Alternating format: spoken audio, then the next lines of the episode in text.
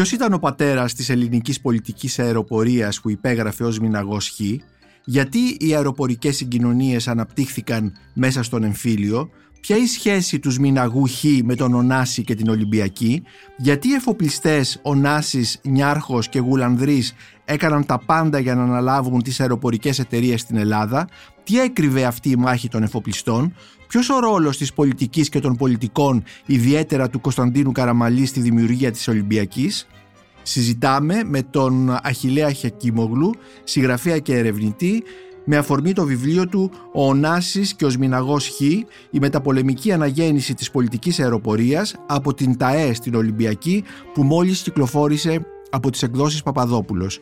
Είμαι ο Νίκος Μπακουνάκης και είναι ένα ακόμη επεισόδιο της σειράς podcast της Life of Βιβλία και Συγγραφής. Μπορείτε να μας ακολουθείτε και στο Spotify, στα Google Podcasts και στα Apple Podcasts. Είναι τα podcast της LiFO. Αχιλλέα Χεκίμογλου, σε καλωσορίζω στο στούντιο της LiFO για να συζητήσουμε τα θέματα που υπάρχουν στο συναρπαστικό βιβλίο σου «Ο Ωνάσης και ο Σμηναγός Χ».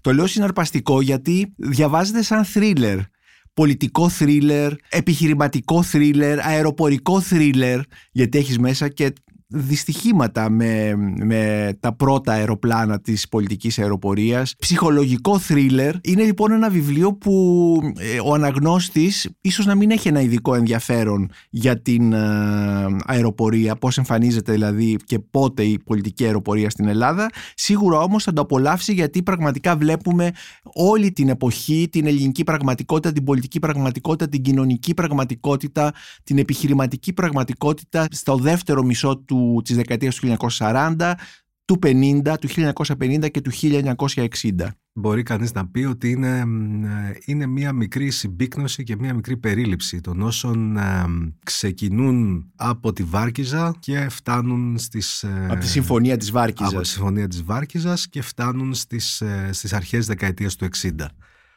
Το οποίο έχει μια εξήγηση ε, και είναι κάτι το οποίο αντιλαμβάνεται όποιος έχει ασχοληθεί με, την, ε, με μεγάλες οικονομικές δραστηριότητες στην Ελλάδα είναι ότι είναι πάντοτε ε, συνδέονται άμεσα με τις πολιτικές εξελίξεις και τα πολιτικά γεγονότα. Δηλαδή η οικονομία, η ελληνική οικονομία στο σκέλος των μη ας πούμε ε, μικρομεσαίων επιχειρήσεων, στο σκέλος των μεγάλων επιχειρήσεων, ειδικά με τα πολεμικά και ειδικά στον 20ο αιώνα εμπίπτει 1000% κάτω από την ομπρέλα της πολιτικής οικονομίας. Δηλαδή είναι πάντοτε κάτι στο, κάτι στο οποίο εμπλέκεται το κράτος ρυθμιστικά, γι' αυτό και κάθε πολιτικό γεγονός ή εξέλιξη μπορεί να πυροδοτήσει πράγματα που είτε μπορούν να το επιταχύνουν είτε να το ρίξουν στη λάθος τροχιά. Μάλιστα.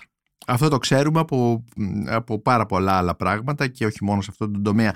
Αλλά θα ήθελα να έρθω στο θέμα του βιβλίου σου και πριν δούμε ποιος είναι αυτός ο περίφημος Σμιναγός Χ, θα ήθελα να διαβάσω ένα μικρό ε, απόσπασμα από μια έκθεση της εποχής η οποία λέει τα εξής. Στο τέλος του συμμοριτοπολέμου η Ελλάς ήταν αισίως η χώρα της Ευρώπης η πιο εξοικειωμένη με τα αεροπορικά ταξίδια, με τη μεγαλύτερη αναλογία αεροδρομίων από κάθε άλλη χώρα. Εκείνο τον καιρό ένα τα πιο ενδιαφέροντα θεάματα στην Ελλάδα ήταν οι γέροι χωρικοί με τα μεγάλα τους μουστάκια και οι δειλές μαυροφορημένες γυναίκες που ταξίδευαν με τα αεροπλάνα της ΤΑΕ από το ένα μέρος της χώρας στον άλλο. Πριν από 10 χρόνια αυτοί οι ταξιδιώτες καβαλίκευαν μόνο γαϊδουράκια και μια διαδρομή με το αυτοκίνητο σαν τους τρομοκρατούσε. Τι γίνεται λοιπόν στη διάρκεια του εμφυλίου πολέμου στην Ελλάδα και γιατί τότε αναπτύσσονται τόσο πολλοί αεροπορικές μεταφορές; Έχουν γίνει δύο πράγματα. Το πρώτο είναι ότι οι Γερμανοί, οι κατακτητές, φεύγοντας για να δυσκολέψουν τυχόν απόβαση του συμμαχικού στόλου στην Ελλάδα, κατέστρεψαν όλες τις υποδομές που συνδέονταν με τη χερσαία συγκοινωνία. Δηλαδή, δρόμους, γέφυρες, σιδηρόδρομους, όλα αυτά σχεδόν στο σύνολό του τα αποδεκάτησαν. Είναι οι ζημιές που περιγράφονται και στη διάσημη έκθεση του Δοξιάδη για τις ε, πολεμικές αποζημιώσεις, ε, τις επανορθώσεις που δεν πήρε ποτέ η Ελλάδα. Άρα, όταν ε, έρχεται η κυβέρνηση από την, ε, την Ιταλία, η κυβέρνηση Παπανδρέου και αναλαμβάνει, ας πούμε, την, ε, την Πρωθυπουργία, έρχονται τα Δεκεμβριανά και εκεί παρεμβαίνουν οι Βρετανοί και βάζουν την πλαστήρα. Προσπαθεί ο πλαστήρας να δώσει έτσι, να δείξει και κάποια σημάδια μεταμέλειας για τα δικά του λάθη και το κίνημα που είχε κάνει το 1933. ο οποίος πλαστήρας λείπει στη Γαλλία από το 1933. Έτσι. Και προς έκπληξη όλων, ζητά από τον Γιώργιο Πεσμαζόγλου, παλιό υπουργό της κυβέρνησης Τσαλδάρη, εκδότη της Πρωία, ε, κολλητό του Γούναρη, κολλητό των ανακτόρων, ό,τι πιο κωνσταντινικό υπήρχε στο Μεσοπόλεμο, αλλά ήταν άνθρωπος σοβαρός, του ζήτησε να αναλάβει την ε, διοίκηση Εθνικής Τράπεζας. Οπότε εκεί μπαίνει ο Πεσμαζόγλου και αρχίζει να μιλά με όσους βρίσκει, γιατί η Ελλάδα είναι κατεστραμμένη, με όσους βρίσκει μπροστά του, για να βρεθεί ένας τρόπος να υπάρχει κάποια συγκοινωνία στη χώρα. Γιατί οι Γερμανοί παράλληλα με όλα αυτά που έκαναν, στην κατοχή είχαν επιβάλει με αναγκαστικό νόμο μάλιστα της κατοχικής κυβέρνησης την ε, αναγκαστική εξαγορά της αεροπορικής εταιρείας που υπήρχε, της ελληνικής εταιρείας αναερίων συγκοινωνιών, που ήταν ένα πολύ προκομμένο μαγαζί, ήταν μεν μονοπόλιο, είχε ένα ενδιαφέρον μετοχικό κεφάλαιο. Δηλαδή το οποίο είχε δημιουργηθεί στο Μεσοπόλεμο. Είχε δημιουργηθεί το 30 από τον Βενιζέλο και τον Ζάνα ε, με βασικό ιδρυτικό μέτοχο την Εθνική Τράπεζα. Ήταν μαζί τους και το η Σιδηρόδρομη Θεσσαλίας, ταχυδρομικό ταμιευτήριο κτλ. Ήταν ωραίο σχήμα είχε μονοπόλιο, είχε στάνταρ επιστροφή κεφαλαίου, αλλά έφερε την εναέρια συγκοινωνία στην Ελλάδα. Αυτό ήταν τρομερό πράγμα. Ήταν όπως είναι σήμερα τα drones και το Internet of Things. Είναι εκθετική τεχνολογία που αλλάζει τον κόσμο. Και επομένως νωρίς την έφερε. Δηλαδή, οι αεροπορικές συγκοινωνίες στην Ελλάδα, θέλω να πω, διαβάζοντας το βιβλίο σου, ε, ναι. ήρθαν νωρίς στην Ελλάδα. Στο Μεσοπόλεμο λίγο καθυστέρησαν γιατί υπήρχαν πολλά μπρος πίσω από τη σύμβαση μέχρι να καταλήξει η σύμβαση και να λειτουργήσει η εταιρεία. Αυτό που μεσολαβεί στο Μεσοπόλεμο επικονδύλει είναι ότι εξαγοράζουν τα μετοχικά ταμεία του στρατού των ενόπλων δυνάμεων τον ποσοστό της Εθνικής Τράπεζας, αλλά η εταιρεία αυτή αναπτύσσεται. Οι Γερμανοί λοιπόν επιβάλλουν την αναγκαστική της εξαγορά από τη Λουφθάνσα μέσα στην κατοχή και της κλέβουν τα αεροπλάνα. Της παίρνουν τα Junkers που είχε, τα οποία χάθηκαν στον πόλεμο. Και μάλιστα ο διευθύνων σύμβουλος της εταιρείας τότε ταξίδεψε μέχρι το Βερολίνο έπιασε τον Γκέρινγκ και τον παρακάλεσε να φέρει πίσω τα αεροπλάνα. Οπότε το Δεκέμβρη του 1944, το Γενάρη του 1945, η Ελλάδα δεν έχει αεροπλάνα, δεν έχει σιδηρόδρομους γιατί τους διέλυσαν οι Γερμανοί, δεν έχει γέφυρες, δεν έχει δρόμους, δεν έχει τίποτε. Είναι στο μηδέν. Έχει γυρίσει η Ελλάδα στην εποχή που ήταν το 1850.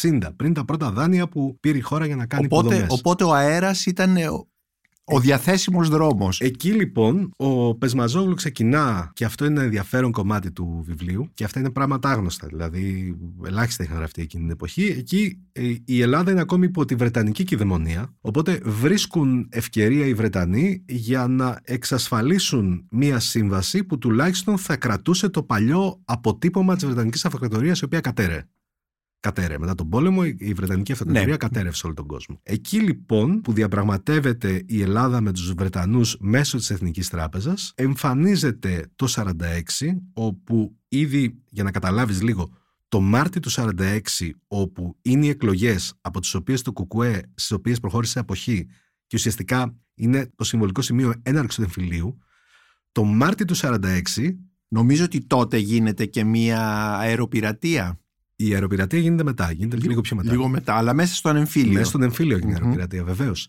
Και ήταν για τις πρώτες στον κόσμο. Δεν ήταν οι πρώτοι όπως εσφαλμένα πολλοί γράφουν, αλλά ήταν όντως από τις πρώτες αεροποροτίε. Οπότε ήταν νομίζω κάποιοι κομμουνιστές προφανώς, οι οποίοι ναι, οδήγησαν ένα αεροπλάνο. Στα, στα Σκόπια. Πολιτικό αεροπλάνο, αεροπλάνο στα σημερινά Σκόπια. Βεβαίως. Εκεί μεσολαβούν τα εξής πράγματα. Οι Αμερικανοί αρχίζουν και βλέπουν, προτού υπάρξει σχέδιο Marshall, προτού υπάρξει υποψία σχεδίου ανοικοδόμησης και πολιτικής κυριαρχίας στην ε, μετέπειτα Δυτική Ευρώπη, αρχίζουν και βλέπουν τις επιχειρηματικές ευκαιρίες.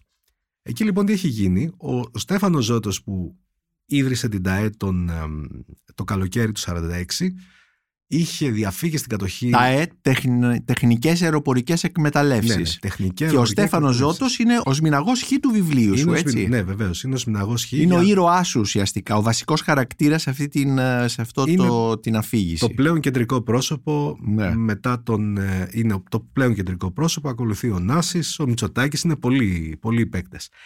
Λοιπόν, αυτό που έλεγαν ότι εκεί που η Ελλάδα ξεκινά τον εμφύλιο, ο οποίος συμβολικά ξεκινά με την επίθεση που κάνουν οι αντάρτες στο Λιτόχωρο, στη χωροφυλακή, την ημέρα των εκλογών του 46, όπου το ΚΚΕ έχει κάνει την εποχή και δεν κατεβαίνουν οι αριστεροί να ψηφίσουν, εκείνες και τις μέρες προσγειώνεται το πρώτο αεροπλάνο της TWA στην Αθήνα. Δηλαδή, η σύνδεση Νέας Υόρκης Αθήνας είναι πραγματικότητα με τακτικό δρομολόγιο την ώρα που η Ελλάδα ετοιμάζεται, ετοιμάζεται για νέα σφαγή.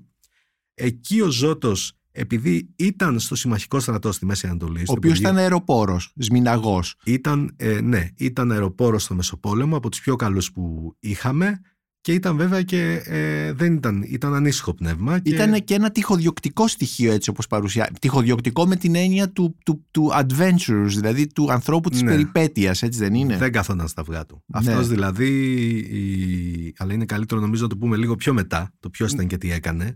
Θέλω να γυρίσω το 46. Ναι. Το 46 λοιπόν ο Ζώτος έχοντας γνωρίσει υψηλόβαθμους Αμερικανούς στο συμμαχικό στρατό πείθει την TWA να υποστηρίξει μετοχικά την ΤΑΕ. Και ουσιαστικά ο Ζώτης την κάνει φέρνει την πρώτη μεταπολεμική επένδυση που γίνεται στην Ελλάδα στην χειρότερη δυνατή στιγμή. Δηλαδή εκεί όπου το Αντάρτικο σιγά σιγά ξεκινάει, ο ριζοσπάστης δεν έχει βγει ακόμη, δεν έχει κηρυχθεί παράνομος, ούτε το κουκουέ έτσι. Η πρώτη φάση του εμφυλίου πολέμου έχει το εξής περίεργο, ότι οι κομμουνιστές, το Κομμουνιστικό Κόμμα και ο ριζοσπάστης είναι νόμιμοι. Είναι νομιμότατοι, δεν τους πειράζει κανείς. Αλλά στην Ήπεθρο γίνεται χαμός και ε, ουσιαστικά η χώρα ελέγχεται σε τεράστιο βαθμό από τους κομμουνιστές και ό,τι, ό,τι είχε μείνει από το, από το ΕΑΜ. Άρα δεν είναι τυχαίο ότι οι Αμερικανοί έρχονται και βάζουν λεφτά σε μια συγκυρία όπου η κυβέρνηση της Αθήνας ουσιαστικά ελέγχει την πλατεία Συντάγματος. Αυτή είναι η, η επιρροή. Ναι. Και το κάνουν την ώρα όπου η Ελλάδα είναι ακόμη υπό τη Βρετανική κυδαιμονία στηρίζεται οικονομικά στους Βρετανούς, δηλαδή λίγο καιρό πριν είχε γίνει η Ελληνοβρετανική Οικονομική Συμφωνία με την οποία είχε γίνει και η Νομισματική Επιτροπή μάλιστα, έτσι, που απασχόλησε την οικονομία για δεκαετίες, ε, όπου σου δείχνει και λίγο το αμερικανικό πνεύμα. Δηλαδή οι Αμερικανοί δεν καταλάβαιναν και δεν καταλάβαιναν πρώτον γιατί ήταν νικητές. Και δεύτερον, ειδικά στην αεροπορία, ήταν στα μαχαίρια με τους Άγγλους. Γιατί οι Άγγλοι yeah. Ναι. επιδίωκαν το μεταπολεμικό status quo στις αεροπορικές συγκοινωνίες να χαρακτηρίζεται από ρυθμιζόμενες αγορές ή δυνατόν μονοπόλια και τα πράγματα να είναι ας πούμε εκ των πραγμάτων καθορισμένα, οι Αμερικανοί έχοντας απεριόριστο στόλο από τον πόλεμο και απεριόριστα χρήματα ως νικητές ήθελαν ένα περιβάλλον ανοιχτής αγοράς γιατί εκεί γνώριζαν ότι θα παίρναν το προβάδισμα και κάπως η χρυσή τομή, βρέθηκε μια χρυσή τομή μεταξύ τους την ίδια περίοδο που ουσιαστικά δημιούργησε και την ε, μεταπολεμική κατάσταση γύρω από τις αεροπορικές συγκοινωνίες. Άρα η Ελλάδα είναι ένα απόσπαστο κομμάτι αυτής της ιστορίας, είναι και το πρώτο πεδίο σύγκρουσης μεταξύ Αμερικανών και Άγγλων στην αεροπορία και είναι και στην πρώτη γραμμή, δηλαδή πολύ νωρίτερα από όλους τους άλλους. Ναι, ναι. Και αυτό είναι, είναι πολύ σημαντικό. Φαίνεται από το βιβλίο πώ είναι στην πρώτη γραμμή στο θέμα αυτό των αεροπορικών συγκοινωνιών. Και σε σχέση με αυτό που λες, ε, ε, γράφει συγκεκριμένα μέσα σε μια Ελλάδα που βυθιζόταν στον εμφύλιο και δεν είχε καν προλάβει να χαρεί την ελευθερία της και να ασχοληθεί με το ειρηνικό της μέλλον, ο Ζώτος, δηλαδή ο Σμιναγός Χ, βρήκε το στένος, τη χρηματοδότηση και την υποστήριξη που επεδίωκε από τους Αμερικανούς για να εκκινήσει το εγχείρημα της ΤΑΕ. Και έτσι μέσα στον εμφύλιο, ενώ γίνεται όλο αυτό που ξέρουμε, το μακελιό, έχουμε αεροπορικές συγκοινωνίες και μάλιστα την περίοδο 1946-47 η ΤΑΕ μεταφέρει 47.034 επιβάτες, 587.000 κιλά αποσκευές, 1.348 κιλά εμπορεύματα και 81.333 κιλά σε ταχυδρομείο. Ακριβώς. Δηλαδή, αυτό... είναι, αν το φανταστούμε, αν φανταστούμε την πραγματικότητα της χώρας, την πολιτική, κοινωνική κτλ. Και, και απ' την άλλη της, ε, τι γίνεται στον ουρανό με τα αεροπλάνα αυτά. Καταλαβαίνουμε δηλαδή. Ε, ε, ναι, και ο, κόσμος είναι με το δελτίο, έτσι. Ναι, ναι. Ο κόσμος ναι, είναι με το ναι. δελτίο. Η δραχμή είναι, είναι για πέταμα, είναι μηδενική αξία, είναι σε διαρκή διολίστηση. Η χώρα στηρίζεται στην εξωτερική βοήθεια σε υπηρεσίες και αγαθά για ένα σωρό πράγματα. Και όλα αυτά γίνονται με, με δηλαδή με τα DC-47 που του Αμερικανικού στρατού, τα οποία μετονομάζονται σε DC3 για την πολιτική οι οποίες ντακώτες χωράνε, ξέρω εγώ, 24-25 άτομα, βαριά-βαριά. Ναι. είναι πολύ ενδιαφέρουσα δηλαδή εξέλιξη ε, όλη αυτή υπό το πρίσμα του εμφυλίου και υπό το πρίσμα της κατάστασης εποχής. Ακριβώς και επίσης ε, πρέπει να πούμε ότι τα δρομολόγια τότε της ΤΑΕ, δηλαδή το 47 για παράδειγμα, συνέδεαν την Αθήνα με το Αγρίνιο για παράδειγμα, με τα Γιάννενα, με την Καβάλα, τη Θεσσαλονίκη και στο εξωτερικό είχαν πτήσεις προς την Αλεξάνδρεια που ήταν και μια μεγάλη ακόμη ελληνική κοινότητα και την Κωνσταντινούπολη. Βέβαια, τεράστια. Και μάλιστα από την, από την Αίγυπτο ξεκινάει η ΤΑΕ. Γιατί στην Αίγυπτο είχαν αρχηγείο οι Αμερικανοί, οπότε τις Ντακότες παραλαμβάνει στην Αίγυπτο. Το, τη σύμβαση με την TWA την υπογράφει στην Αίγυπτο. Η Αίγυπτος είναι το σημείο γέννησης, ας πούμε. Ναι. Είναι το μεευτήριο της πολιτικής αεροπορίας και δεν είναι τυχαίο. Γιατί Είναι εκεί καταπληκτικό αυτό το μευτήριο της πολιτικής Ακριβώς. αεροπορίας. ήταν το μεευτήριο γιατί αφενός ήταν πελώρια ελληνική κοινότητα και πάρα πολύ δραστήρια. Αφετέρου εκεί ήταν ένα μεγάλο κομμάτι του στρατού.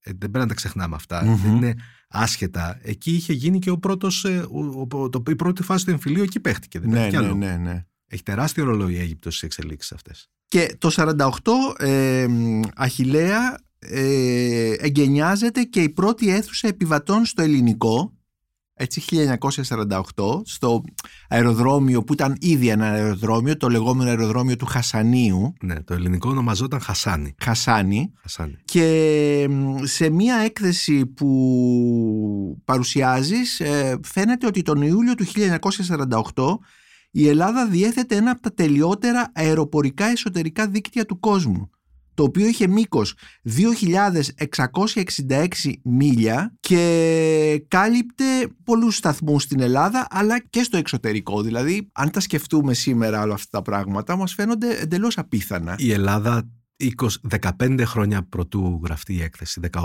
χρόνια πριν, η Ελλάδα έχει επίγνωση ότι μπορεί να γίνει παγκόσμιος κόμβος των συγκοινωνιών. Και είναι βασικός λόγος για τον οποίο τότε ο, ο Βενιζέλος, ο Ελευθέριος, όχι ο Σοφοκλής, είχε βάλει το Ζάνα και με... Ο δια- Ζάνας τι ήταν ακριβώς; ο Ζάνας, ο Αλέξανδρος Ζάνας είναι ο πατέρας του Παύλου Ζάνα. Ο Παύλου Ζάνα, Καταρχήν. μάλιστα. Α, Ο Αλέξανδρος Ζάνας ήταν μεταξύ άλλων αεροπόρος στον, ε, στον πρώτο παγκόσμιο και ήταν και κοντά στους Γάλλους, θα παρακολουθούσε την αεροπορία και ήταν πολύ και πολύ κοντά στο Βενιζέλο. Οπότε ο Βενιζέλος όταν επανήρθε το 30 στο Μεσοπόλεμο και έφτιαξε ξανά μια κυβέρνηση που θέλει να εξυγχρονίσει την οικονομία, έδωσε απόλυτη προτεραιότητα στο να αναπτυχθεί η αεροπορική συγκοινωνία. Μάλιστα. Και εκεί είναι που γίνονται τρία πράγματα τα οποία δεν έγιναν καθόλου εύκολα. Το πρώτο ήταν, και εκεί έρχεται ο Σμιναγός Χ, ήταν η συγχώνευση των δύο ξεχωριστών πολεμικών αεροποριών. Είχε μία δική της αεροπορία ο στρατός, εκπαιδευμένη κατά τα γαλλικά πρότυπα, με άλλα αεροπλάνα, άλλη τεχνογνωσία, άλλη εμπειρία και άλλα, άλλη, άλλα ήθη ας πούμε. Και υπήρχε και η αεροπορία του ναυτικού που ήταν φτιαγμένη κατά τα αγγλικά πρότυπα με τα δικά της ε, κουσούρια. Η ενοποίηση αυτή έχει απασχολήσει πάρα πολλούς ανθρώπους που ασχολούνται με στρατιωτική ιστορία στην Ελλάδα. Δεν ήταν καθόλου εύκολη, ήταν πάρα πολύ επώδυνη. Κουβαλούσε μαζί της όλα τα κομματικά κουσούρια και τις κομματικές συγκρούσεις και ήταν το πιο δύσκολο πράγμα που έκανε η κυβέρνηση Βενιζέλο και παραλίγο να τη ρίξει κιόλας αυτό. Το δεύτερο πράγμα που έκανε ο Ζάνας και το οποίο ούτε και αυτό ήταν εύκολο ήταν η μετεωρολογική υπηρεσία. Μμμ. Ο κόσμος δεν ξέρει τι είναι η ΕΜΗ, αλλά η ΕΜΗ φτιάχτηκε από το μηδέν για να υπηρετήσει την αεροπορία. Δεν μπορείς να έχεις αεροπορία χωρίς μετεωρολογία. Εκεί πάλι χρειάστηκαν οι Βενζελικοί να σκοτωθούν με το λαϊκό, ε, Κόμμα. με το λαϊκό κόμμα, το οποίο τότε είχε από κοντά το αστεροσκοπείο. Δηλαδή η κόντρα έμει αστεροσκοπείο ακόμη υπάρχει. Γιατί το εσωτεροσκοπείο υπάρχει ε, πολλά χρόνια πριν. Είναι παλιότερο Είναι και είχε παλιότερο. κάποιους μετεωρολογικούς σταθμούς και θεωρούσε ότι είναι δικό της ε, Μμμ. δικό της πεδίο. Και το τρίτο πράγμα που έγινε λιγότερο ανέμακτα ήταν η σημερινή υπηρεσία πολιτικής αεροπορίας. Δηλαδή η αρμόδια αρχή που θα αναλάμβανε τη διοίκηση και την εποπτεία των αεροπορικών συγκοινωνιών. Αυτά εδώ, εκείνη την εποχή, δημιουργούν πολιτικό πάταγο. Διότι ο Ζάνας προσπαθεί να ενοποιήσει τις αεροπορίες. Η αεροπορία του στρατού ήταν πάντοτε κοντά στο Λαϊκό Κόμμα. Η αεροπορία του ναυτικού ήταν πάντοτε πιο κοντά στους Βενιζελικούς. Οπότε εκεί, προσπαθώντας να ενσωματώσει στο ίδιο σώμα ανθρώπους που ούτως ή άλλως μισούσε ο ένας τον άλλο για κομματικούς λόγους, έγινε μπάχαλο. Γιατί εδώ είναι και Ελλάδα. Δηλαδή, καλοί χρυσοί ήταν εξορνιστέ, αλλά είχαν και αυτοί τα δικά τους τα ρουσφέτια. Έτσι. Ναι. Οπότε, όταν άρχισαν εκεί, ε, συγκροτήθηκε το Υπουργείο Αεροπορίας και άρχισαν τα ρουσφέτια των Βενιζελικών να μπει ο τάδε, να μην μπει ο τάδε, να αναλάβει ο Χ, να αναλάβει ο Δίνα, εκεί οι λαϊκοί αξιωματικοί άρχισαν να αντιδρούν.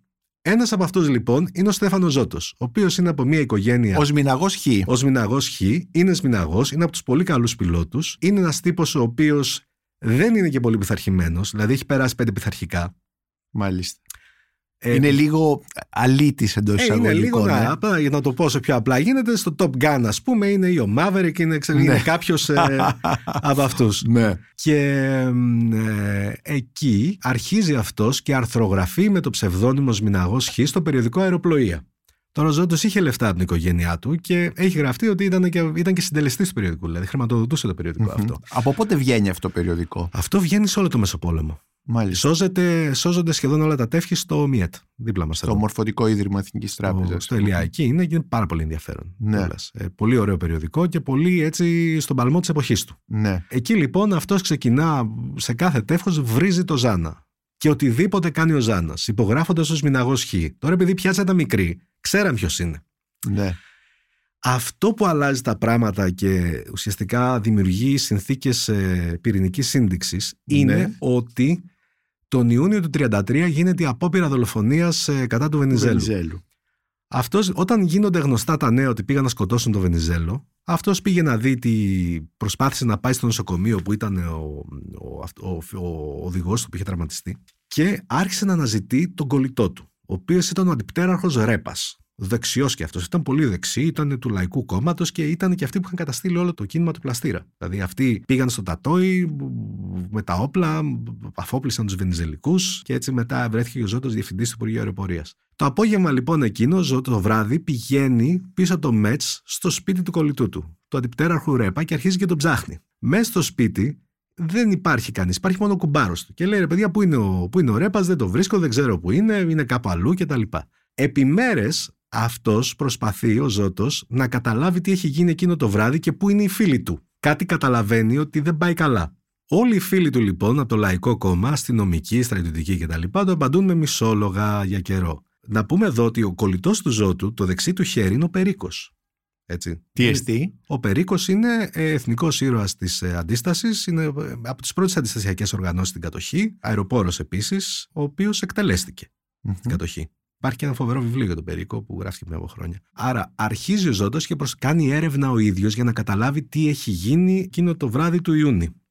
Και κάποια στιγμή καταλαβαίνει, υποψιάζεται, ότι η δική του, η σύντροφή του, η κολλητή του αξιωματική λαϊκή, είναι αυτοί που επιχειρήσαν να δολοφονήσουν τον Βενιζέλο. Εκεί λοιπόν το κλίμα μεταξύ τους έχει χαλάσει. Είναι παγωμένο, επικρατεί παγωνιά. Και αρχίζουν λίγο και αυτοί τον ενοχλούν. Αυτός αφελώς σκεπτόμενος προσφεύγει στο Ράλι, τον Υπουργό Αεροπορίας, τον μετέπειτα κατοχικό πρωθυπουργό και πατέρα του, Του Γεωργίου. του Γεωργίου Ράλι. Και τους ε, δίνει στεγνά, τους καρφώνει. Ο Ράλι λοιπόν αρχίζει και κυνηγάει το Ζώτο. Αρχίζει όλο το σύστημα των λαϊκών και κυνηγάει έναν δικό του. Έναν Μάλιστα. παλιό δικό του. Μάλιστα. Και κάποια στιγμή αυτός δεν αντέχει και τα Χριστούγεννα του 33 κάνει κάτι το οποίο δημιούργησε πάρα πολλά πρωτοσέλιδα για πάρα πολύ καιρό. Πηγαίνει στον ανακριτή Τζορτζάκη που είχε το φάκελο της δολοφονίας του Βενιζέλου και τα λέει όλα. Εκεί ο Ζώτος γίνεται πρωτοσέλιδο. Οι βενιζελικές εφημερίδες τον έχουν θεό, διότι είναι η πρώτη φορά από τότε που ξεκινά ο, δικα- ο, δικα- ο διχασμός, όπου ένας βενιζελικός, ένας λαϊκός Από το, δε- τη δεκαετία του 10, από το 15, ναι. όπου ένας διακηρυγμένος λαϊκός βρίζει τους λαϊκούς, ενώ όλος ο λαϊκός τύπος στοχοποιεί το Ζώτο, τον κυνηγάει και τον εξευτελίζει. Δηλαδή η καθημερινή έγραφε ας πούμε ότι είναι μπεκρής, τα τρώει στα χαρτιά, είναι επικίνδυνος και τέτοια Μάλιστα, πράγματα. μάλιστα. Με τα πολλά, επειδή τότε μ, η ελληνική δημοκρατία δεν ήταν και πολύ δημοκρατία, η κυβέρνηση της Αλδάρη απομάκρυνε τον ανακριτή, απομάκρυνε διάφορους Όπως δικαστικούς. και πολλές δημοκρατίες. Όπως και πολλές δημοκρατίες εκείνη Μην την λέμε εποχή. μόνο για την ελληνική δημοκρατία. Ναι. Επέβαλε λογοκρισία για το θέμα, το Ναι. Υπουργείο Δικαιοσύνης. Εκεί λοιπόν τον περνάνε αυτό δικείο μαζί με τους υπόλοιπους αεροπόρους που είχαν εξεσηκωθεί, τρώει φυλακή και αποστρατεύεται. Αχιλέα, να σε ρωτήσω όμως, διαβάζοντας το βιβλίο, σου καταλαβαίνουμε ότι αυτός ο Σμιναγός Χ, ο Ζώτος, είναι ένας ε, πρωταγωνιστής στη δημιουργία της πολιτικής αεροπορίας στην Ελλάδα.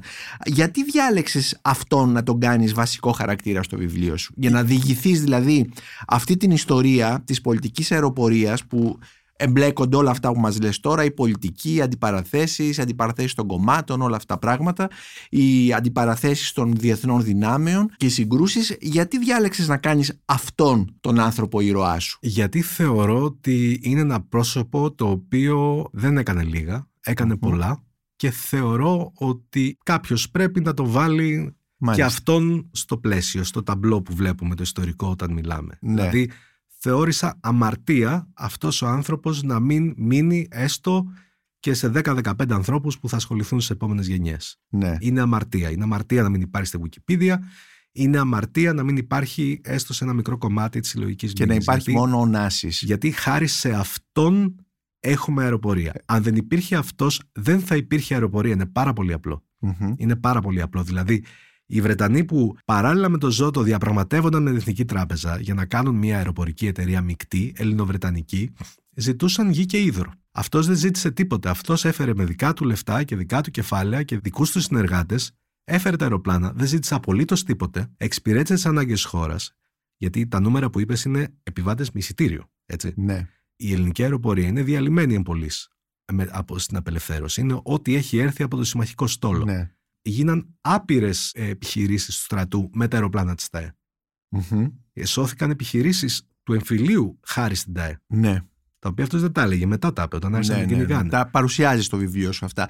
Ε, να σε ρωτήσω πριν φτάσουμε στο άλλο πρόσωπο κλειδί της Ναι. ιστορίας σου που είναι ο Νάσης, θα σε ρωτήσω ποιοι πέταγαν αυτά τα αεροπλάνα της ΤΑΕ; Ε, ήταν οι πιλότοι της ε, πολεμικής, δηλαδή της αεροπορίας στρατού, της αεροπορίας του ναυτικού. Τι, ακρι- από πού έρχονταν αυτοί; Όλοι αυτοί έρχονταν. Καταρχήν η ΤΑΕ όταν ξεκίνησε το 1946 πήρε σχεδόν το σύνολο του προσωπικού της μεσοπολεμικής εταιρείας ΣΕΣ. Μάλιστα. Και δεν πήρε μόνο αυτούς, άρχισε να παίρνει και υπτάμενους που είτε έφευγαν από την αεροπορία είτε αποστρατεύονταν. Ουσιαστικά το σύνολο των πιλότων της εποχής όλοι προέρχονται από τη στρατιωτική αεροπορία. Με Ναι. ξέρεις ένα-δυο. Δηλαδή, υπήρχε ένας φίλος του Ζώτου που έκανε αεροφωτογραφήσει και, και άλλος ένας εκπαιδευτής.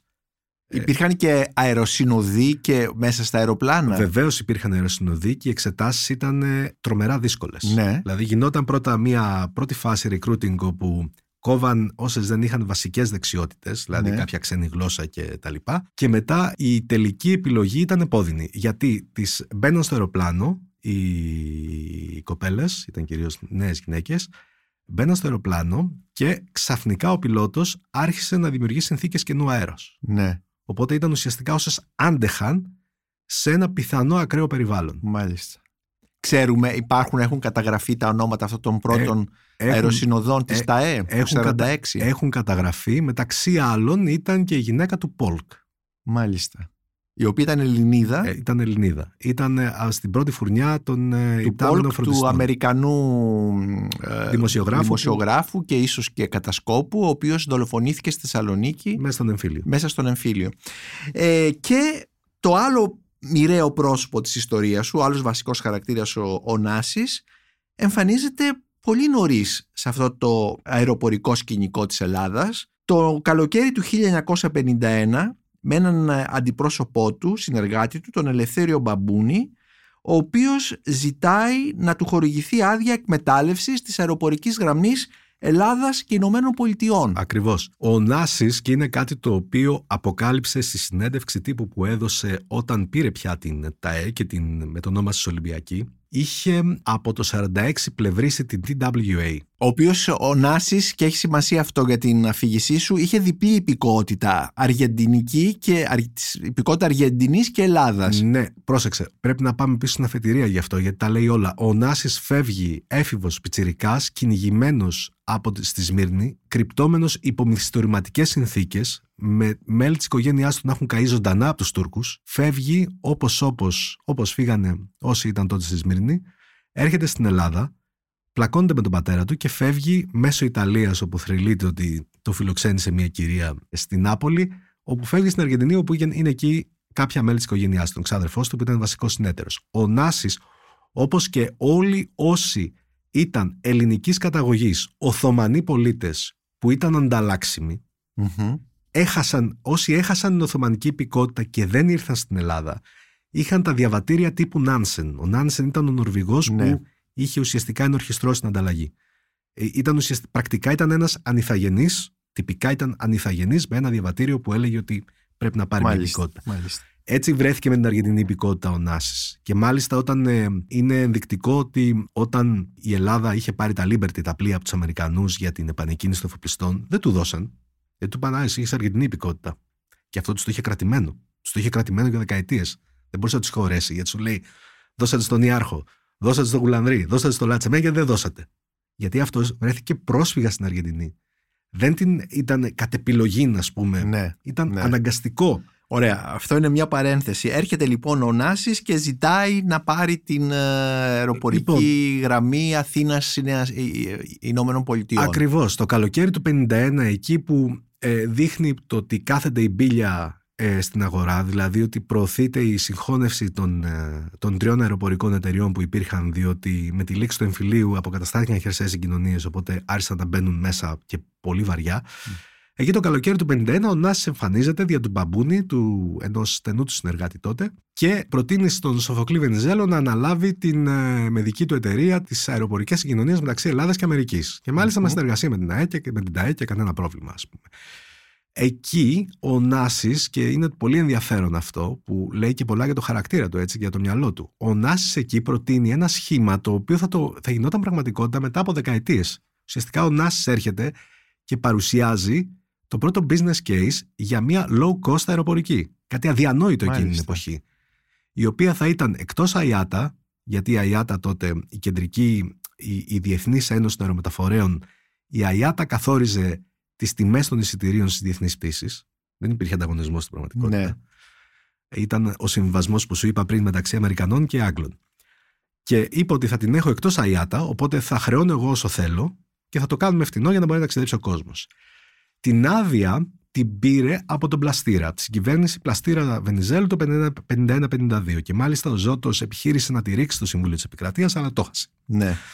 Οπότε ο Νάσης προωθεί το αεροπορικό του εγχείρημα, το οποίο έχει διυπηρετικό χαρακτήρα, σε εκείνη την περίοδο.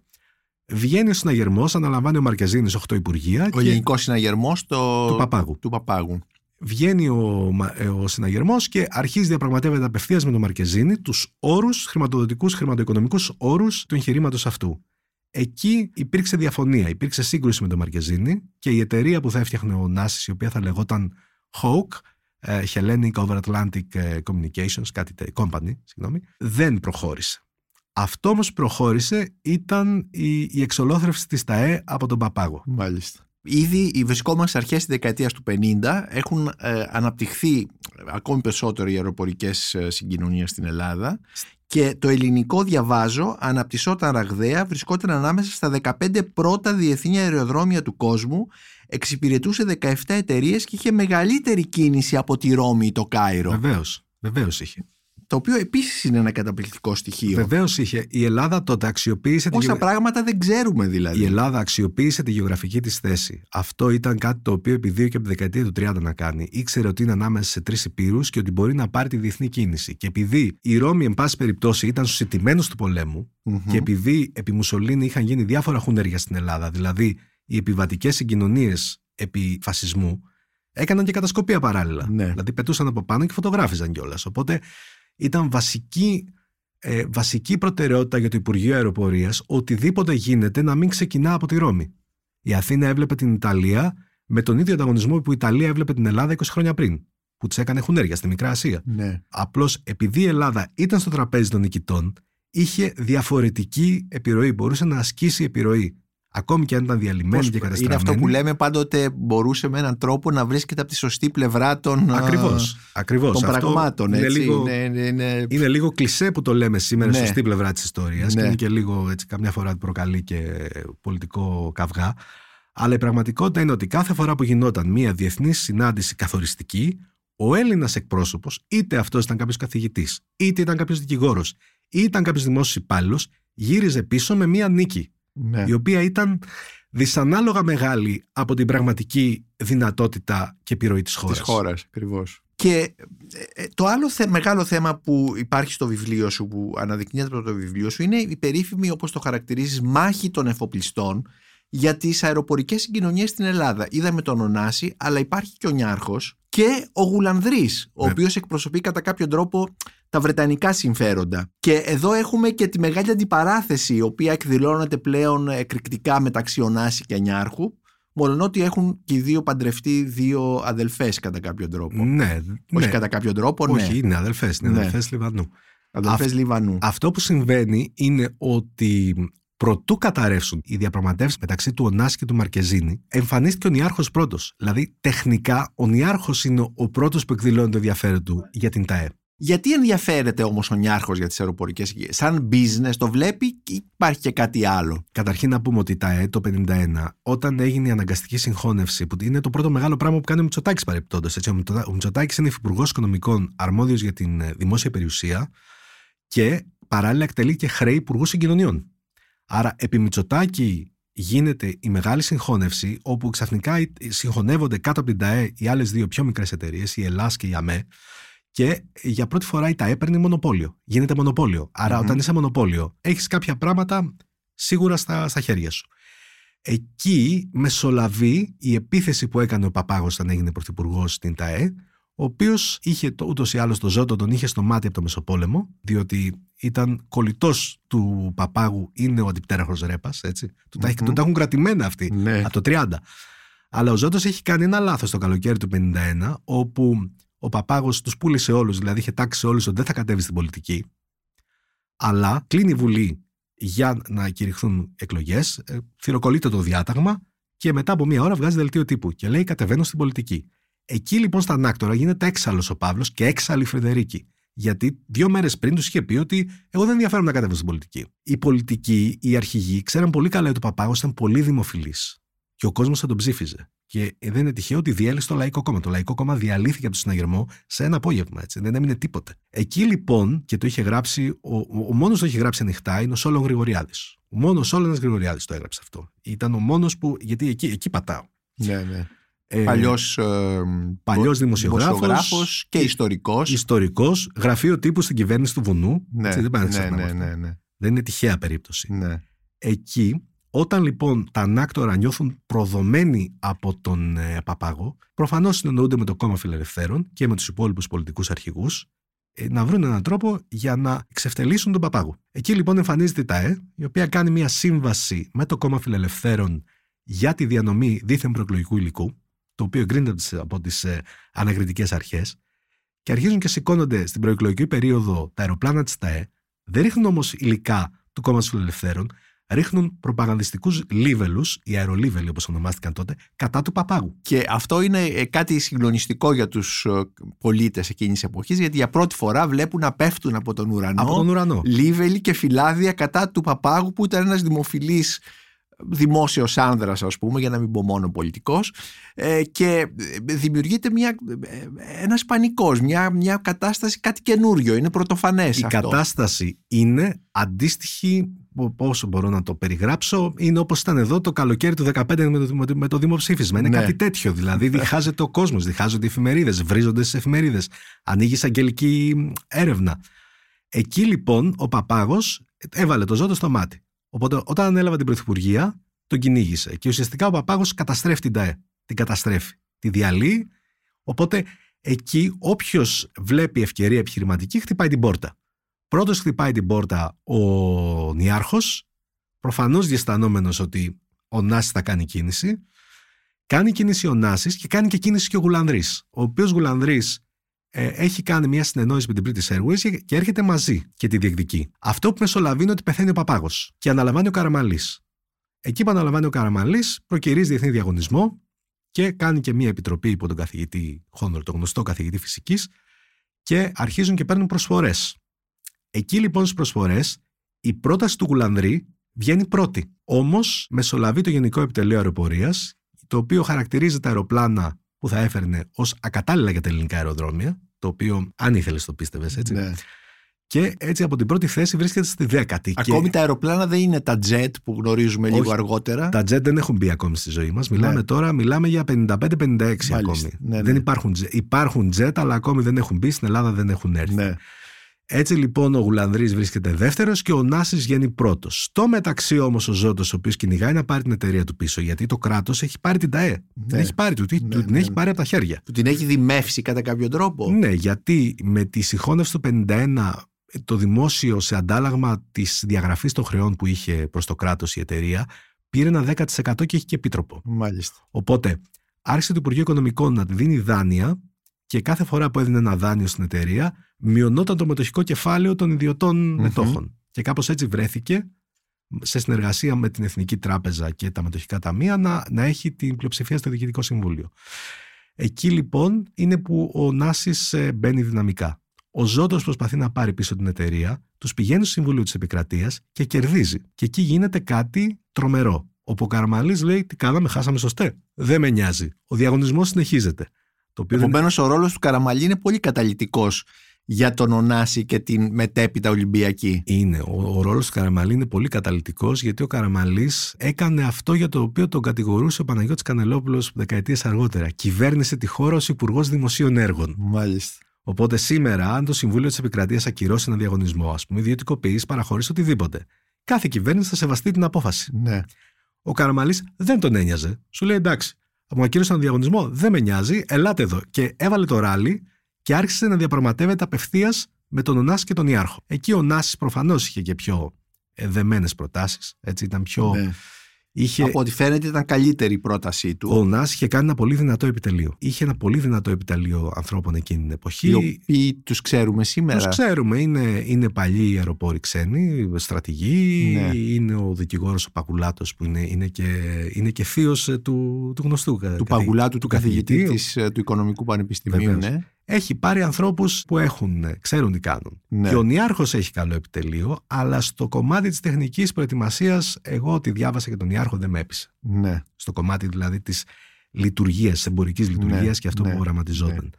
Άρα εκεί ο Νάσης ε, παίρνει ουσιαστικά την ΤΑΕ.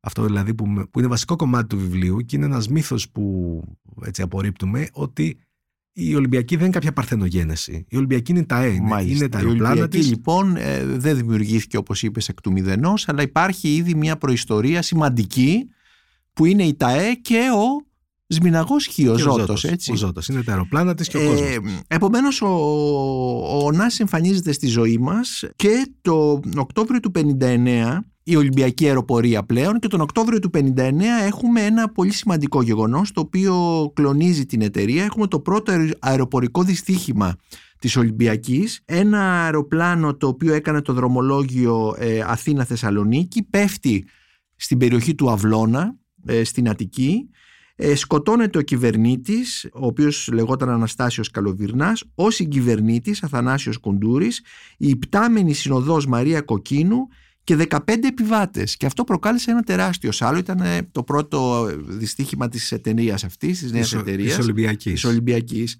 Ε, ναι και ε, δημιουργείται ένας ε, μεγάλος ε, σάλος απαγορεύτηκε η έξοδος από τη χώρα του αντιπροσώπου του Ωνάση του Κονιαλίδη ο οποίος ήταν συγγενής του, ήταν Βέβαια. ε, άντρας της ε, αδελφής του και ε, σιγά σιγά η Ολυμπιακή κατά κάποιο τρόπο μπορούμε να πούμε ότι ενηλικιώνεται όπως διαβάζουμε στο βιβλίο σου και το 59 μπαίνει σε αυτό που ονομάζουμε εποχή των jet. Εκεί είναι μια μεγάλη στιγμή για την αεροπορία και είναι καταλητική στιγμή. Διότι η είσοδος στο jet στις εναέριες συγκοινωνίες της χώρας φέρνουν κάτι τρομερά αποτελέσματα τα οποία ισχύουν μέχρι σήμερα. Δηλαδή, από την ώρα που μπαίνουν τα jet στη ζωή της Ολυμπιακής, η απόσταση, η χρονική απόσταση, ο χρόνος για να ταξιδέψει κανείς από την Αθήνα στο Λονδίνο είναι όσο είναι σήμερα. Είναι τρεις ώρες. Είναι τρομερό αυτό. Το είναι το πρώτο μεγάλο πράγμα που γίνεται. Μειώνεται ο χρόνος ενός ταξιδιού που μπορεί να είναι 8-9 ώρες. Ε, ναι, γιατί ε, από το βιβλίο σου διαβάζω ότι στις, ε, τα πρώτα μ, δρομολόγια, τα πρώτα ταξίδια Λονδίνο, Αθή- Αθήνα-Λονδίνο διαρκούσαν περίπου 10 ώρες. Ναι, το οποίο το εκτελούσε η Ελλάς, η δεύτερη εταιρεία, η ελληνική αεροπορική, οι ελληνικές αεροπορικές συγκοινωνίες που ήταν ε, των μετοχικών, ε, ήταν μια κοινοπραξία των μετοχικών ταμείων των ενόπλων δυνάμεων και τη Scottish Aviation, μια μιας μικρής ε, εταιρείας από τη Σκωτία. Και φυσικά κάναν πολλούς σταθμούς γιατί δεν μπορούσαν να πετάξουν. ε, Αυτή λοιπόν δεν είχαν αυτονομία καυσίμων για, τόσο, για τόσα πολλά μίλια. δεν ήταν αυτό. Η Scottish Aviation είχε εισέλθει στην Ελλάς όχι με εισφορά κεφαλαίου αλλά με εισφορά σε είδος. Μάλιστα. Και έφερε τρεις Dakotas, τρία DC-3 και ένα Liberator. Τα Liberator ήταν βομβαρδιστικά του Δευτέρου Παγκοσμίου το οποίο είχε μετασκευαστεί και ήταν πολύ επίπονο το ταξίδι. Δεν χωρούσε ο επιβάτης να μπει μέσα. Ήταν πολύ δύσκολο και μάλιστα στη σύμβαση που είχαν κάνει υποχρέωναν την εταιρεία να στέλνει το Liberator στη Σκωτία για τακτική συντήρηση. Το οποίο ήταν Μάλιστα. τρελό. Και Ναι, έτσι ναι. καταστράφηκε οικονομικά η, Η Scottish Aviation. Η- η Ελλάς, ναι. όχι η Α, η Scottish Ελλάς, Aviation. ναι, ναι. η Ελλάς. Λοιπόν, άρα από κόσμο, από μια εμπειρία ταξιδιώτη, ας πούμε, η οποία ήταν με ένα αεροπλάνο πολύ αργό, πολύ θορυβόδες, που δεν είχε καν σύστημα αποσυμπίεσης στην καμπίνα, έτσι. Δηλαδή, γέροι άνθρωποι δεν ταξίδευαν εύκολα. Πετούσαν λοιπόν χαμηλά δηλαδή. Ναι, ή όταν ανέβαινε ψηλά, το ταξίδι ήταν περίεργο. Ξαφνικά βρέθηκαν με jet. Το οποίο ήταν σοκαριστικό πράγμα εκείνη την εποχή και δεν ήταν μόνο στην Ελλάδα, ήταν σε όλο τον κόσμο. Η εποχή το jet αλλάζει την αεροπορία και εκεί έχουμε ουσιαστικά την οριστική νίκη της αεροπορίας για αρκετές δεκαετίες έναντι όλων των υπόλοιπων μέσων. Μέσων, μάλιστα. Έχουμε το τέλος δηλαδή του υπεριοκεανίου, όλα αυτά αρχίζει δηλαδή. Ναι, Ήταν εκεί, το- εκεί ναι. τελειώνουν όλα. Επειδή ο Νάσης πρόσεχε πάρα πολύ τα οικονομικά του και ήθελε να βγάζει λεφτά από αλλού, Εκεί επέλεξε να κάνει μία σύμβαση, τη λεγόμενη pooling, ένα pooling agreement με την British Airways. Δεν το πούλησε ποτέ έτσι. Δεν, δεν ήταν κάτι που το ήξερε εκείνη την εποχή. Αργότερα άρχισε να αναφέρεται αυτό ως ε, μεθοδολογία.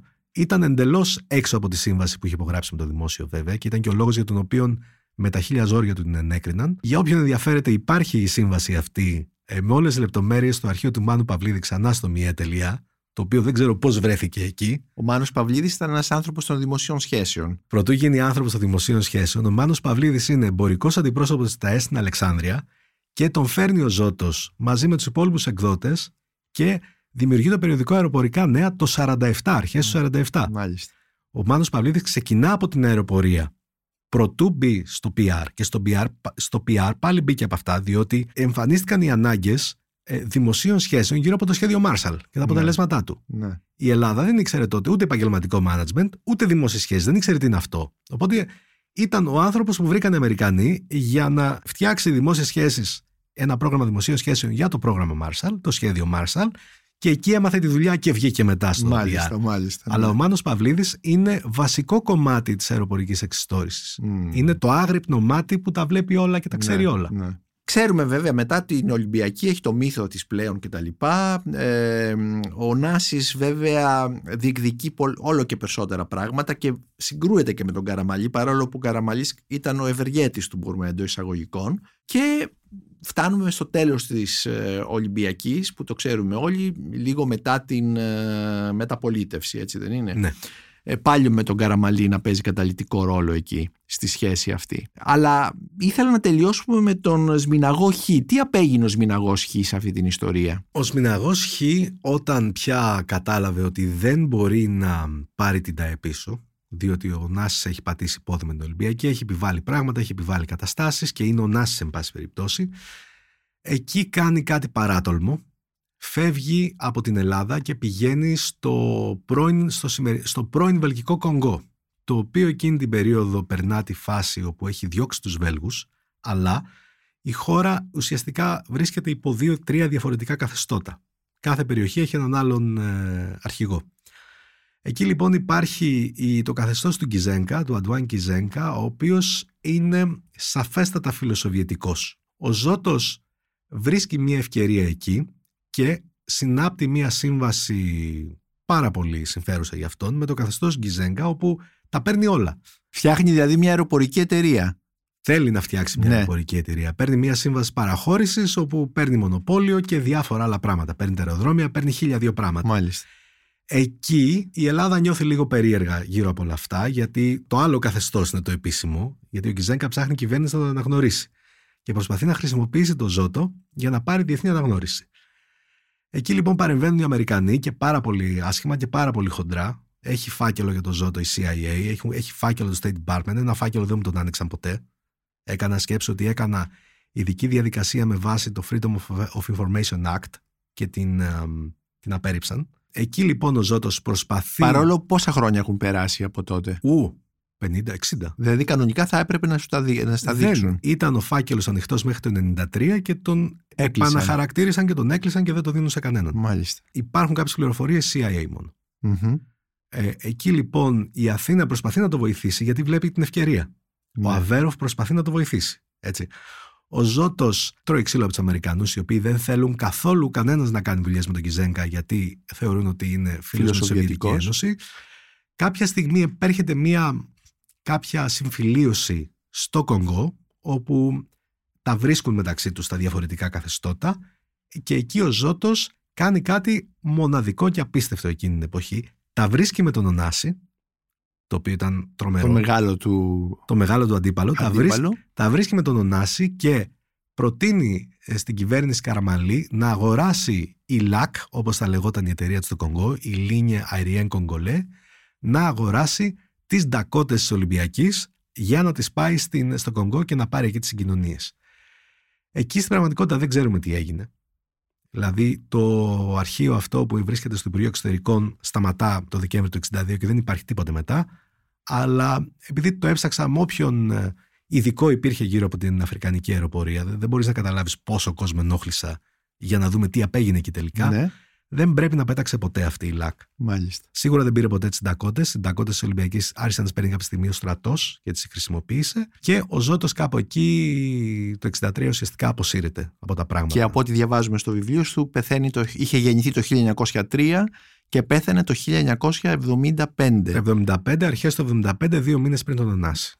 Μαζί με το μεγάλο του ανταγωνιστή δηλαδή. Αυτή, ναι. Και με το τέλος της Ολυμπιακής επίσης. Ναι, υπάρχει ένας συμβολισμός σε όλο αυτό. Γιατί Ναι. πεθαίνουν μαζί και η Ολυμπιακή, που ουσιαστικά είναι η ΤΑΕ, γυρίζει στα χέρια του ανθρώπου που την είχε δώσει τον Ωνάση 20 χρόνια πριν.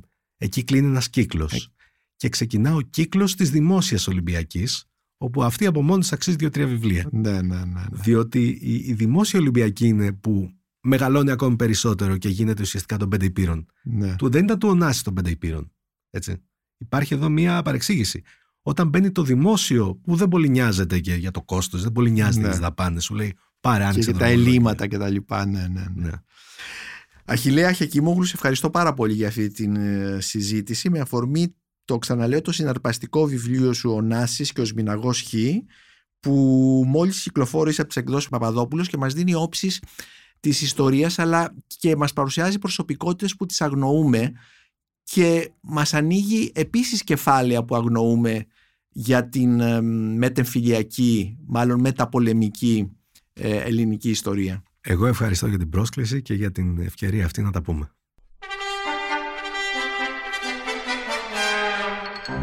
Η Μονίκος Μπακουνάκης και ήταν ένα ακόμη επεισόδιο της σειράς podcast της Life Βιβλία και Συγγραφής με καλεσμένο τον συγγραφέα και ερευνητή Αχιλέα Χεκίμογλου για το βιβλίο του «Ο Ωνάσης και ο Σμηναγός Χ» που κυκλοφορεί από τις εκδόσεις Παπαδόπουλος. Μπορείτε να μας ακούτε και στα Spotify, στα Google Podcast και στα Apple Podcasts. Ηχοληψία, επεξεργασία και επιμέλεια, Φαίδωνας Κτενάς και Μερόπη Κοκκίνη. Ήταν μια παραγωγή της LiFO. Είναι τα podcast της LiFO.